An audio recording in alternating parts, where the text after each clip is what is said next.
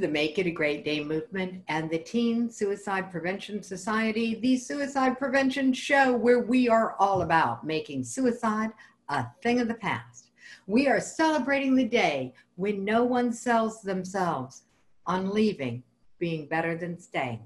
We want you to stay. We need you more than you know. I'm Jackie Simmons. I'm the host of the show, and that's not the most important person in the room right now. The most important person is the person we're going to speak to next. Quinn Cashion is going to be our next speaker, and I cannot be more excited. Why? Because if you know my story, you know being busy is something I was really good at being. Yay, here's Quinn. Whoops. Here she comes. There she goes. Got it. All right. So I'm super, super happy to be here with you, Quinn. Thank you. Thank you. It's a pleasure to be here and always have a conversation with you. It's always enlightening. yeah, it is. And so we're going to enlighten the world, and you're going to help me out with this. Um, and yeah, we got people who are excited. You got a fan club. All know. right. Um, right it's going to be a great conversation because I got a new definition of busy. The last 24 hours, I have been busy at a level I have never been before mm. because the tech crashed and my landing page stopped talking to my customer relationship management software and all of my emails that I had so carefully crafted and so beautifully designed None of them went out. Um, so that's been my busy. I have been manually sending emails, etc. So we're going to just take and get me out of busy. All right, Quinn, do some magic on me. Get me okay. out. Okay. you ready?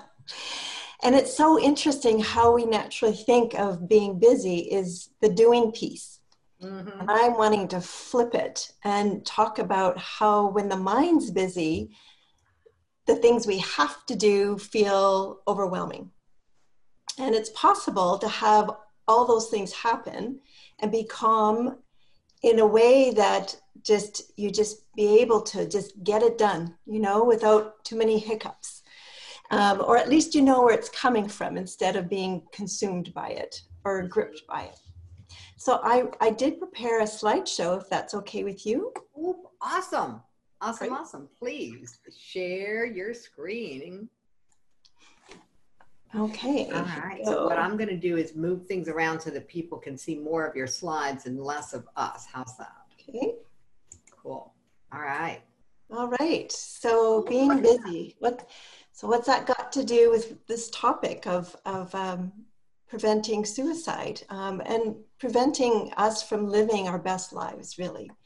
Um, and this is what I think about when I think about a busy mind. You know, it's little monkeys in my mind. There's that, that monkey chatter. And so everybody has different monkey chatter in their minds. They're either really stressing out about things that are coming at them or they're having some really negative thinking about everything that's happening like why me? And and she doesn't like me or you know why did they do that? And so we have a lot of negative thinking about life. Or we have that monkey mind of just extremely multitasking and so when we're you know cooking and doing some dishes or looking at our texts because we, we have a few things to finish off at work before we sit down for dinner um, but our child's trying to talk to us at the same time. Um, so that's that's a lot of stimulation going on in the in the brain. So if we want to look at what we're talking about today, just around prevention of suicide, we can have a lot of chatter about that as well. We can have a really busy mind about that you know, what do I say? I'm afraid to ask anything because it might make it worse, or I'm just feeling overwhelmed with the behavior that my child is showing, or where do I start? Um, I'm, I'm scared. I don't know what I should do first. Um, I'm really worried about my child. So there could be a lot of thinking that we're having just about what step do I take first? And so, how do we slow that down a little bit so that we can have um, make some wise decisions about what to do next. this was a statement from a dear friend of mine that really had a huge impact on me, where he talked about our mental state is where you're at, it is not who you are. Our mental state is where we're at, it is not who we are. And so there's two things that are going on here when I think about that. Where you are at can be in anxious thinking, it could be in stressful thinking, it could be in worried thinking. So that could be, that's on the surface. But underneath all of that is who you are. And who I am is not gripped by the mental state I'm in in that current moment. And we want to be able to tap back into who we are more often. And we, so the question always becomes then, how do we do that?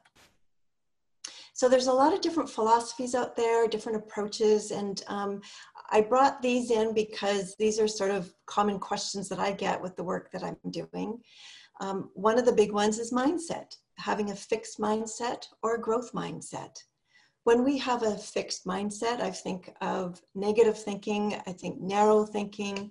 Um, I only see things one way. It's kind of like growth is possibilities and fixed i'm starting to narrow in in terms of the way i see a certain situation or my belief about something in particular.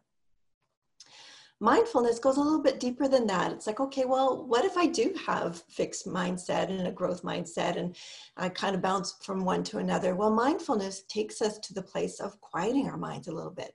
So it asks, invites us into a practice of deep breathing of, of going inwards letting uh, thoughts float away. So there's a lot of practice around that. And so there's a lot of uh, ways that we do that. And so it's, it's sitting down and doing that.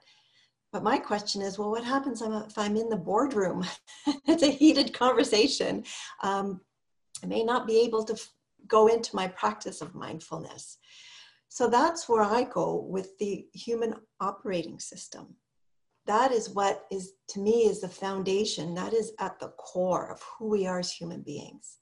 And that is the place once we understand how the mind truly works the other two just naturally happen. And we don't get bothered by a fixed mindset anymore. We just notice it. And we start to tap into our wisdom for growth. We tap into our ability to quiet the mind more easily in any given moment. So those three kind of ripple out into different areas of our lives. So this is where I just wanted, I love taking a deep breath. And I, when I think of water and just sort of that statement that I said earlier about who we are versus um, the state of mind we're in. So the surface of the water can be really stormy. It could be a lot of movement going on and, and you know, just a lot of things going on. But if we go deeper into the uh, bottom of the sea, there's a lot of stillness and there's a lot of calmness around there. Well, our mind works the same way. So, for an example, um, uh, with what happened with you with all the, uh, the, the technology today, you know, there was a lot of waves going on in your mind. You know, just a lot of busyness going on because yeah, you had to deal with things. But I'm pretty sure that there was a calmness under there that got you to handle it and get it done because here we are and things are working okay. so you could see how we can have that busyness and yet there is a deeper part of us, that core part of us that just knows how to handle things and gets things done. One of my colleagues, Dr. Shimi Kang, wrote a lovely book called The Dolphin Parent. And in her book, she talks about how humans are hardwired to have lives of vitality and joy. It's what we are meant to achieve so long as we work with our nature. And I love that quote because it really talks about the human operating system because it is designed perfectly. It is, it is the way we tap into our vitality and joy at any given moment and be able to do that deep dive into those calmer waters.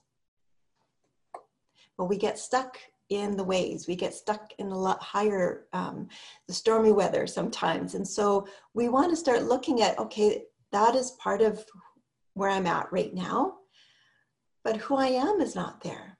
That's not my nature. My, my core nature is, is something different. So how do I tap back into that?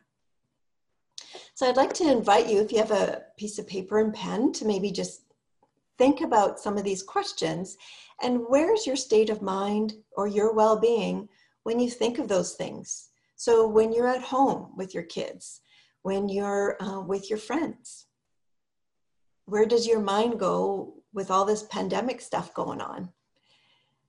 What about in a difficult conversation? I know with my when I hang out with my friends, I'm I'm I, you know I'm above. I'm at eight, nine, ten. But in a difficult conversation, I'd love to be there. I am some of the times, um, but I also notice most of the time I end up being a little under five. so I'm still working on that. But the gift for me is that I see it. I see where it's coming from. I see that it's not coming from the outside world, it's coming from my state of mind in that moment. So just pay attention to that um, as we go through some of these slides. One of the metaphors, because when I think of the mind and, and really looking at mental health, it's really hard for us to really understand how to communicate that. How do we communicate that to kids, for an example? And even some adults, we don't have that language to really um, bring us back to what truly is going on with our inner life so I use the sun and the clouds. I I've gone into classrooms with kids as young as as five, and um, and worked with teachers, educators, and parents. Um, so these are some of the metaphors that I use. I have a whole bunch that I that I use, but I find this one the most helpful because it brings us back to nature, uh, which is a really wonderful metaphor I find to really help us understand the inner weather that we have. So the sun is at the core of who we are that is our innate mental health. That is our innate resilience. It's not going anywhere. It didn't go anywhere. It's never been damaged. It's always there. I work with um, women who have been who have experienced trauma and just letting them know that they're not broken. And so the fact that they could see that this health is in them, it's always there and it's never been damaged. So, what is that health? What does it look like? And when do we know it's there? Well, you know it by a feeling. You know by, oh, I'm really open to this conversation and I'm letting things roll off my back. I'm not taking it personally. I'm curious about how the other person sees their world because it makes no sense to me at this moment. I'm finding I'm more patient in conversations that I wasn't before feeling calmer in my body. It, might be stormy out, out in the world. like there's something going out in the world that's really challenging, but I'm calm and I'm walking through it with a greater ease. I've got clarity. So, clarity of how to fix things, how to deal with things in the moment. Feeling loving and understanding, I'm able to listen better to somebody and really hear what's going on behind that pain that they're um, presenting and I feel peaceful inside and lighthearted. Um, we just find ways to feel grateful in life. But you know, the sun always tends to go away for a while when we get in when we see the clouds outside. The same with our inner life. We could see clouds, and that's when I'm I drop, I, I get in, I get stuck in my emotions of, you know, if I'm frustrated about something, I'm, I'm judgmental about how somebody does things and I don't like how they do it. Uh, I might be getting angry about something. I have some black and white thinking about uh, the world. Um, and that's just the way I'm seeing it. So that'd be more like a belief system. You feel overwhelmed about something, anxious, worried, suicidal thinking is not just one cloud, there'd be a lot of clouds, really stormy clouds, and to the point where you do not believe or you don't even are not aware that you have a sun, that you have this wisdom, that you have this ability, this innate ability to have a good feeling. And we don't know that we've never, nobody's taught us that we have this innate ability to re-experience, regain that our bearings, to um, not lose touch with who we really are. But the monkey chatter brings us into our clouds. And some can be dark and stormy, and other can be light and fluffy.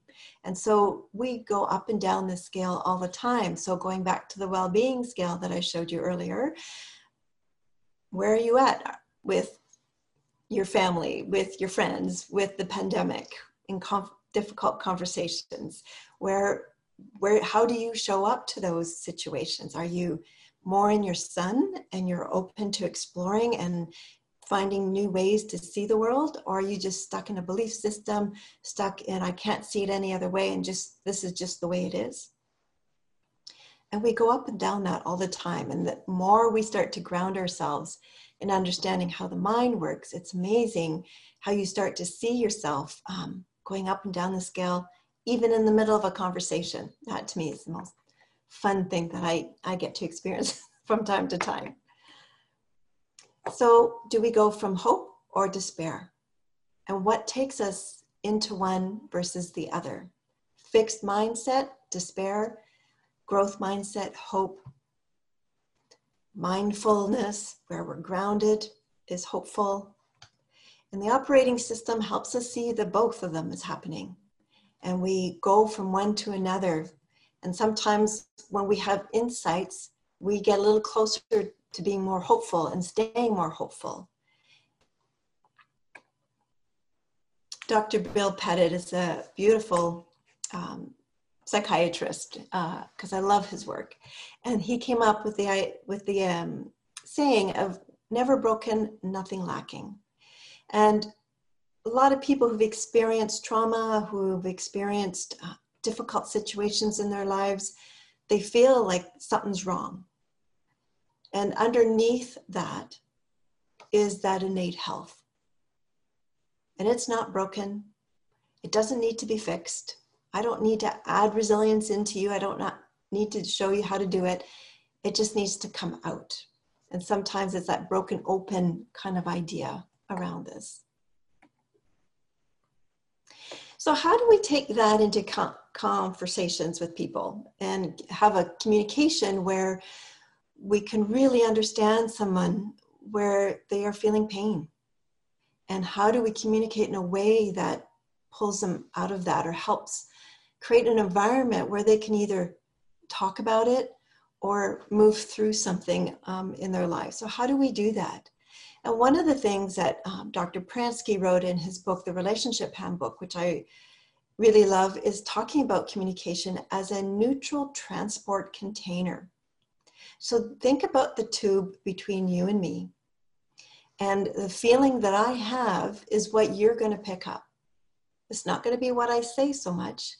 It's going to be the feeling that I'm coming from when I say those words.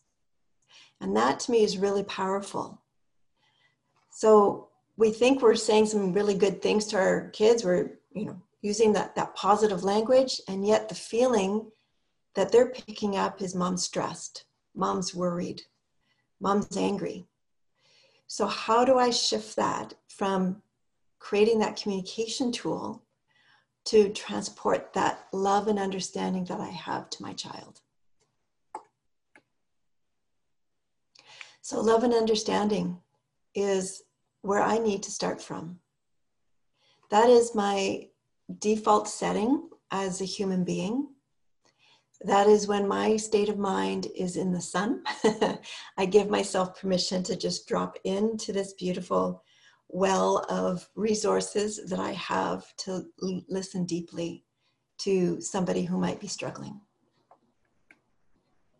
So, here's some three ideas for you to take away with and to give it a try and see if it makes a difference in some of those conversations that you find really struggling, that you're really struggling with.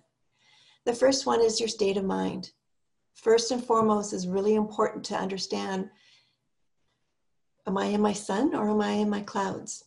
I remember one day coming home from work, my daughter was acting out, and I went into my one, two, threes. She was younger, so had all these techniques set up, and none of them worked. And it dawned on me that my state of mind was cloudy.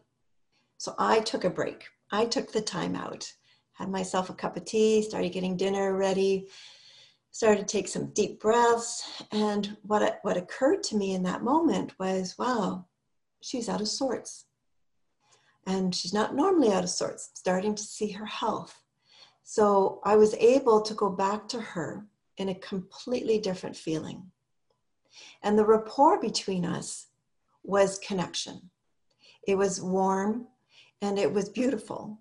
And what happened was I was able to listen to her for her health, not her presenting behavior. And that's where we get stuck. We get stuck in behavior instead of looking at, hmm, I wonder where her thinking is at the moment. Where's her state of mind in the moment? And how can I help draw out the health so that her state of mind can shift? So I'm going to take questions here. I'm just going to um, stop sharing my screen for a moment. Awesome. Oh, there we All go. right. So there we Yeah. go. yeah. Note to self. Um, when we're doing those full screen presentations, Alt Tab is how we can get behind. To so yeah, but it's a craziness with tech. So cool. That was lovely information, Quinn. Oh, good. you have such an amazing calmness about you and with the way that you deliver information so we're going to open it up to q&a and first i have a contest because i like contests see i know a secret. I know that your brilliance shows up in one-on-one conversations and that you made an offer. You said jackie can i do consultations with people who are on the show? And i'm like yes and based on an earlier speaker yes and not for everybody who shows up because your time calendar it would just fill up. And quinn i respect your time as being valuable so i wanted to make the offer to people who were here live and just to say if you would like a 30 minute conversation with quinn you can just pop your email in a private chat to the panelists and we'll be able to see it and we'll get you set up. We'll make sure that you can connect with Quinn. So that's how this is a little different from all of the other things that we've done so far. And welcome to my world. We do things a little differently here. so if you want to continue the conversation, and by the time we're done talking, Quinn, I suspect people are going to want to continue the conversation, and it is for the first five. All right, just to be clear, Mhm. it's the first five people who put their email in, then you'll get the contact information. You'll be able to schedule a conversation. Because as beautiful and elegant, and by the way, I loved that slide with the conversation balloons and the busy mind and, and all of that. Yeah, being busy almost cost me my daughter you know Hmm. being busy the distractibility the um, oh maybe i want to have that conversation but i'm not sure so i don't and i can justify it by being busy and so your ability to give us some tools that will help pull us out of busy that's a beautiful beautiful thing so Mm. the first awareness of you know sun or clouds you know make it a great day is all about choosing the sunshine but you got to start with being aware Yes. of are you in the sunshine so what was your journey quinn what was your journey to figuring this out? Because i know you worked where angels fear to tread in my point of view. Oh maybe i'll clarify something. I'm the founder of the teen suicide prevention society. I do not work with teenagers. I survived raising three girls. How many kids have you worked with? Wow. I would say hundreds. Um, I worked with a nonprofit organization for three years uh, with the prevention of eating disorders. And so I went into um, the school system and worked with elementary school kids mostly, um, looking at resilience and looking at teaching them about the power of the mind because a classroom there might be one dealing with an eating disorder but there's bullying there's depression there's anxiety there's all these surface things that we've talked about. And i love going into the innate health that they have and they don't realize that they have. And so that three year project took me into many classrooms um, many uh, groups of teachers that i educated as well as well as parents and school counselors. Wow, lots and lots going on there. You know, how did you end up in that field? Well, interesting. I my career actually started in the beauty industry. Okay, uh, now here's the journey. All yeah, right. that's the journey. Yeah. What did you do in the beauty industry? Well, I I did everything. I was uh, I was an esthetician. I had my own aesthetic studio. I was a trainer for several European lines, and I um, trained uh, estheticians across uh, Western Canada. Um, but I also what one of the things that I loved about what I was doing, and that really was a thread through all my work, was working with young girls. I did self development courses for girls and really helped them with skincare, their relationships. But I didn't have a real good solid background on relationships. So it was only my personal experience, and I was in my 20s then. so you don't have a lot of experience and knowledge. And so when I left that industry, I turned beauty inside out. I went back to school, became a counselor, and that that work has just um, evolved in so many beautiful ways. I've had the opportunity to be in the jail system. I worked with women in jail. Um, I've I've worked with youth at risk in the col- at college.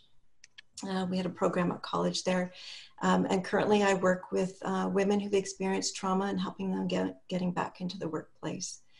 So it's been a, a beautiful journey in you know how doors just keep opening up and and one of the things that I want to share from a personal um, perspective is I went through a divorce. I'm raising two daughters on my own. And I would have never thought that I would be doing the work I am doing now. I started working with single moms because I was a single mom. I knew what it was like. And I, because of the work that I do, it was like I'm the voice of my daughter was really important to make sure she's grounded in that and she's able to communicate that to whoever's in her life. And so that was just natural for me to start working with single moms because I knew what it was like. And then women who experience trauma, I, I get their stories. And so, yeah, it's just, it's amazing how our personal experiences, like your own, opens a door to what didn't realize that it was there. I think our personal journeys point us in the direction of our purpose. Mm-hmm. And that's why I love hearing, you know, how, how did you get here? Yeah, because the ability to share our story in a way that makes a difference is probably the hallmark of making a difference in the world. It's just the communication is so important. And I hid from it for such a long time. Um, I say that I had a, uh, a label stuck to my body that said mother of a suicidal child Mm. And that label, I was so afraid people could see it that I would do all kinds of things to prevent people from getting to know me. And it wasn't until it sort of got removed rather abruptly um, that I got the clarity around the fact that it was not my daughter's story that I was afraid of people hearing. It was about my story it was the challenges, the decisions I'd made, the ability of my family, or actually the inability of my family to communicate clearly on the topic of emotions. You know, this was the root that was preventing me from standing up and speaking out on anything that mattered to me. I could talk to you about what mattered to you, but I couldn't talk about what mattered to me. And that level of vulnerability, the lack of it, prevented me from pursuing many of the opportunities that came up. It actually made me prevent my daughters from pursuing opportunities that came up for them. And it's just about lack of awareness. Now, when you went on your journey, you got exposed to some really cool um, you know methodologies and processes and stuff. Tell us a little bit about those. Yeah so going to school to be a counselor you learn all kinds of theories and it was like you know which one felt right for me and none of them did. So i was really it was you know i don't know why it did nothing felt right but one of my dear friends she's um, in her 80s now lovely woman um, she introduced me to three principles that teaches us about how the mind works, not the brain, but the mind. And it's a greater power source that we have to tap into that resource that has no labels on us. It doesn't create any labels. So it doesn't matter if somebody tells you you're depressed or anxious or whatever it might be, a, a parent of a suicidal child, like those don't matter in the greater scheme of the operating system of humanity. And so that just resonated with me big time. Now, it took me a little while to see how my mind really worked and how I got gripped by my own personal thinking. Because our personal thinking, it's powerful. Mm. It's that data bank in our brain that when I get insecure, I go I go into. And so we all have our favorites. Some people get angry, some people get anxious, some people go into worry mode. You know, we all have our thing that we go into when we start to feel insecure. Mm-hmm. And when you could see that you can shift that, and we all do, we don't realize that we do, is when you have those aha moments, when you have those insights, you no longer go back into those, you don't get as gripped by those emotions anymore.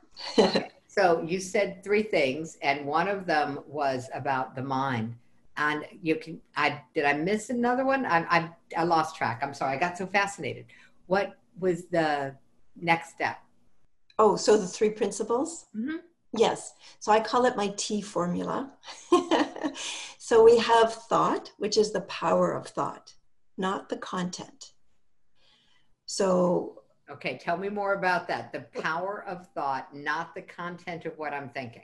Yes. So I'm not concerned about what you're thinking, content, black and white, negative, positive thinking. But I, I'm just looking at how you're using the power of thought in your life.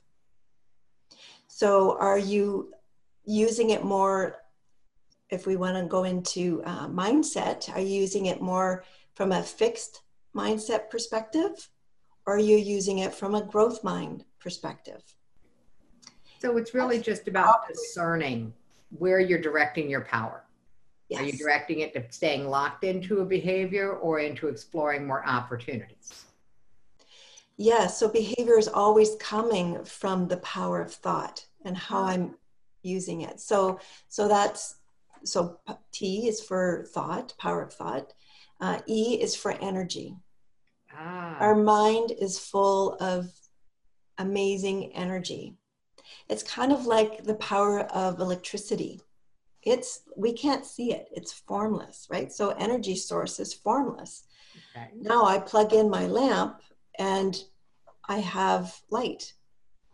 And if I plug in my computer, I get something completely different. Mm-hmm. So when our mind, when we plug into that energy source, it lights up what we see. So, in that energy source is where I get new ideas. I get aha moments. I I have a fresh idea. It's when you're really stuck on an issue and you're you're trying your mucky mind's coming in, right? It's like I'm trying to fix this. I'm trying to fix this, and then you go and have a cup of tea, or um, you go for a run, or you do something, and an idea comes in. It's like ah, that's what I, that's what I need to do. And you have no idea where it came from. It just popped into your head. Or you might be talking to a friend and something occurs to you that's completely different. It comes from a different place. Mm-hmm. So that's the energy source behind all things. Got it. Okay. And so that's the T and the E. What's the A? Is the awareness. Oh, okay. So when we're aware that we have a sun, when we're aware that we have an infinite number of possibilities to deal with an issue, we start to see things differently. So I'll give you an example. This three principles is what I teach children as well as adults. So I was in a grade five class and um, middle income community that I was in, but suicide kept coming up mm-hmm. in my reflection sheets that I was getting back from kids. Going, wow, this is really interesting. I've never had that in all the classes I had taught that different kids would be bringing up that word. So I don't know if it was on the playground or if they were challenging me or it was just where their minds were at in that moment. So I addressed it. And so we looked at it and we had this beautiful conversation actually, because we pointed them back to the three principles that they were learning in the program. Because mm-hmm. they started to see, well, what does, we talked about, well, what does suicide mean? Fixed mindset. That would be, you know, we only see the world, the tunnel vision that this is the only way I could see the world. I'm, you know, oh yeah, very concrete thinking. It's the ultimate of a fixed mindset. It's when you see only one option. Yes. That's when people actually take their own lives, is when that's the only option that they see. It seems like a good idea at the time. Yeah. So that's a thank you, because that is actually a very functional example of a fixed mindset when you only see one option, no matter what the topic is. Right.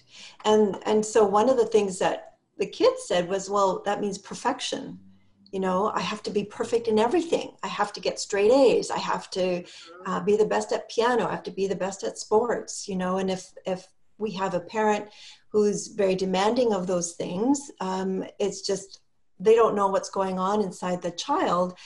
They could be really narrowing in, narrowing in on their um, way of looking at the world um, and it's it, they feel very con- constrained uh, in many ways and gripped by that thinking that they're having. So then I said, well, what if we weren't perfect? What would happen then? I said, well, it's the opposite of being perfect. And they said, well, being imperfect. It's like, okay, well, let's look at that. And so they, we came up with all these things. It's like, you know, failing, um, uh, not getting it right, uh, being more relaxed, you know, so there's all kinds of different ways that they were talking about being imperfect. And I go, is that okay? And so then we started talking about cloudy thinking and, and then open minded thinking, you know, the sunny thoughts that it's like, wow, it's okay not to be perfect. it's okay not to, uh, it's okay to fail because failure is, you know, is success turned inside out. You don't learn things sometimes if you don't fail at something first, right? So they started to see all these possibilities that going, oh, and I could see their little minds. I love this moment in my classes where I got to see these minds start to open up because they start to see things differently. Mm-hmm. So they see things this way, fixed mindset, and then all of a sudden they have these aha moments, and it goes, oh, I can see it differently life can be different. I could see my parents different. I could see they're upset differently, you know, so they start to see different ways of looking at the world and looking at their mm-hmm. lives. Cool. The idea that we can start to see things differently.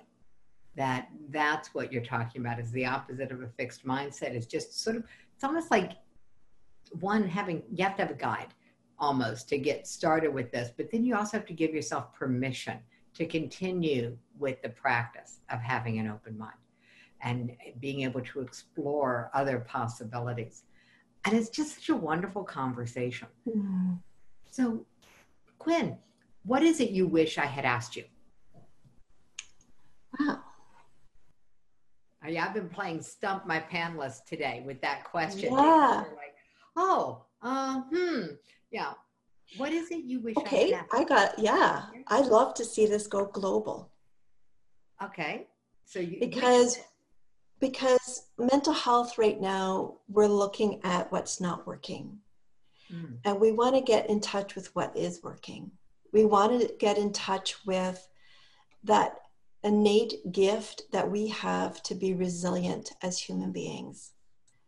I mean, I'm, I work with with women who've experienced trauma in their lives, who've been through domestic abuse, and the amount of resilience I see in these women is mm-hmm.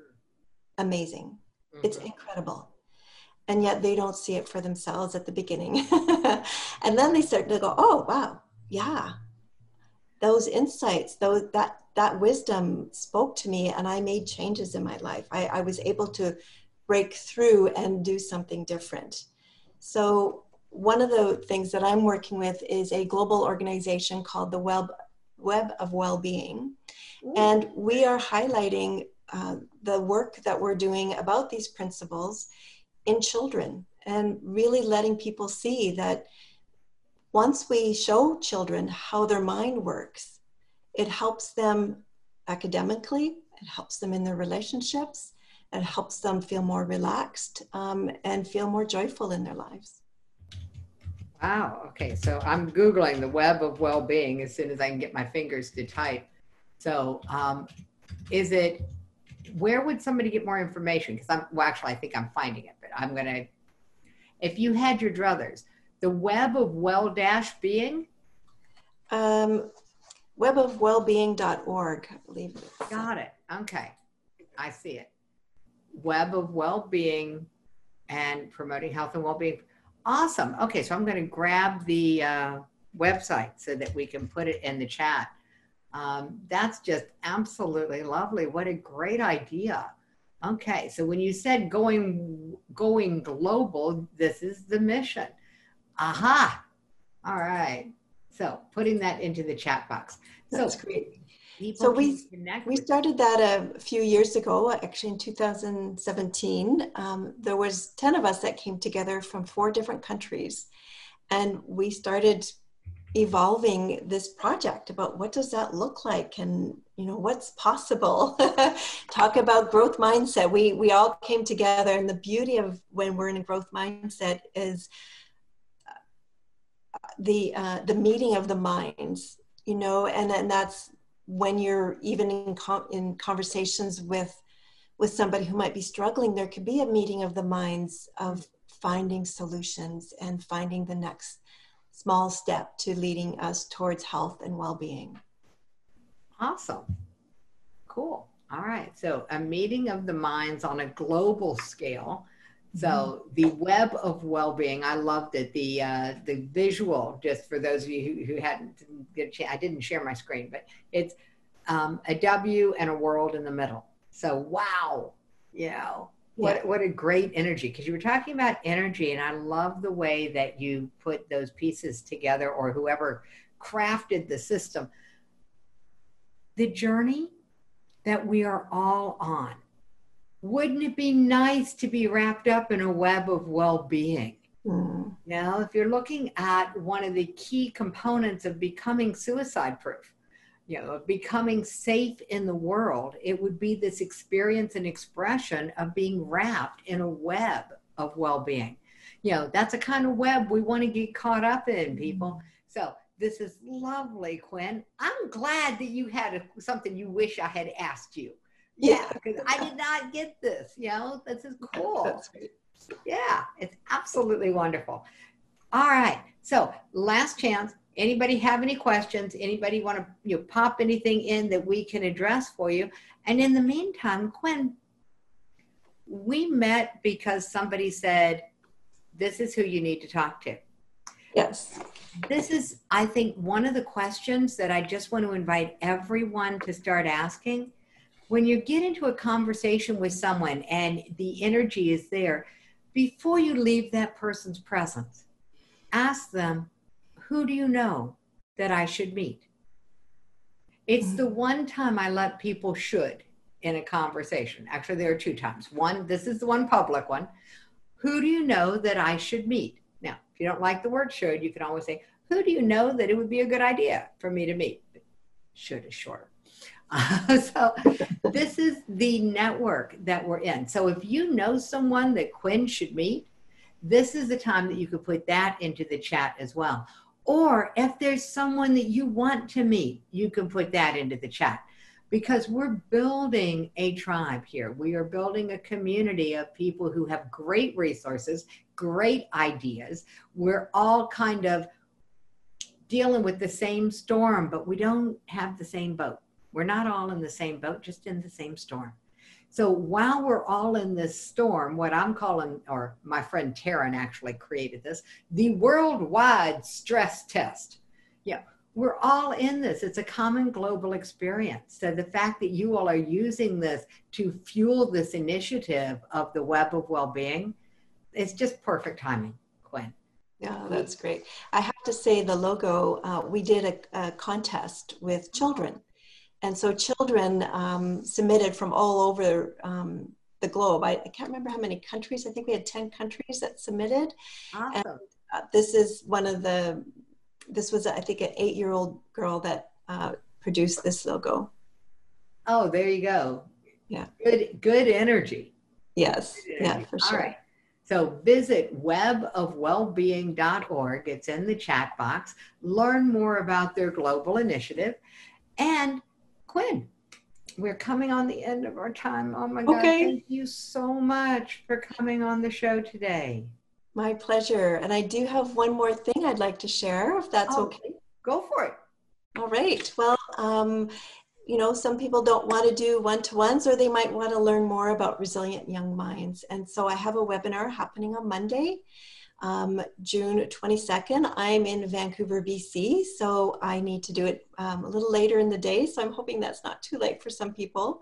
But email me anyways at um, ouryoungminds at gmail.com if you're interested. If you can't make the 7 p.m. because you're on the East Coast, um, please let me know that too. And I'll see what I can do. Got it. Okay. So, yeah, me, I'm trying to, of course, I'm trying to type rather than listen. I'm sorry. All right. That's okay. Our young minds at gmail.com. Now, that's in the chat box for you guys too. And so, Monday night, you can catch up with this Resilient Young Minds webinar. What yes. a great idea. What's the right age group to consider yourself as having a young mind? Don't we have young minds? Well, that was my thinking, but I yeah. if I was target market for that or not. Yeah. Yeah, you know, because of the work I do with with children, it, it I want people to think about that. Even preschool children, I you know the work I did so much in elementary school. It's like wow, we need to reach out to parents in elementary school, and even if your children are in their 20s or 30s sometimes you just how do i support them ah. and and as adults we want to surround our children um, from a state of mind of health and well-being. So it's more it's just about us as much as the people that are in our lives. So yes um, it's for anyone. Awesome. Well again quinn thank you. I'm glad that we caught that and and it is all here. So your information is there in the chat box. Great. Aww, thank you for being here.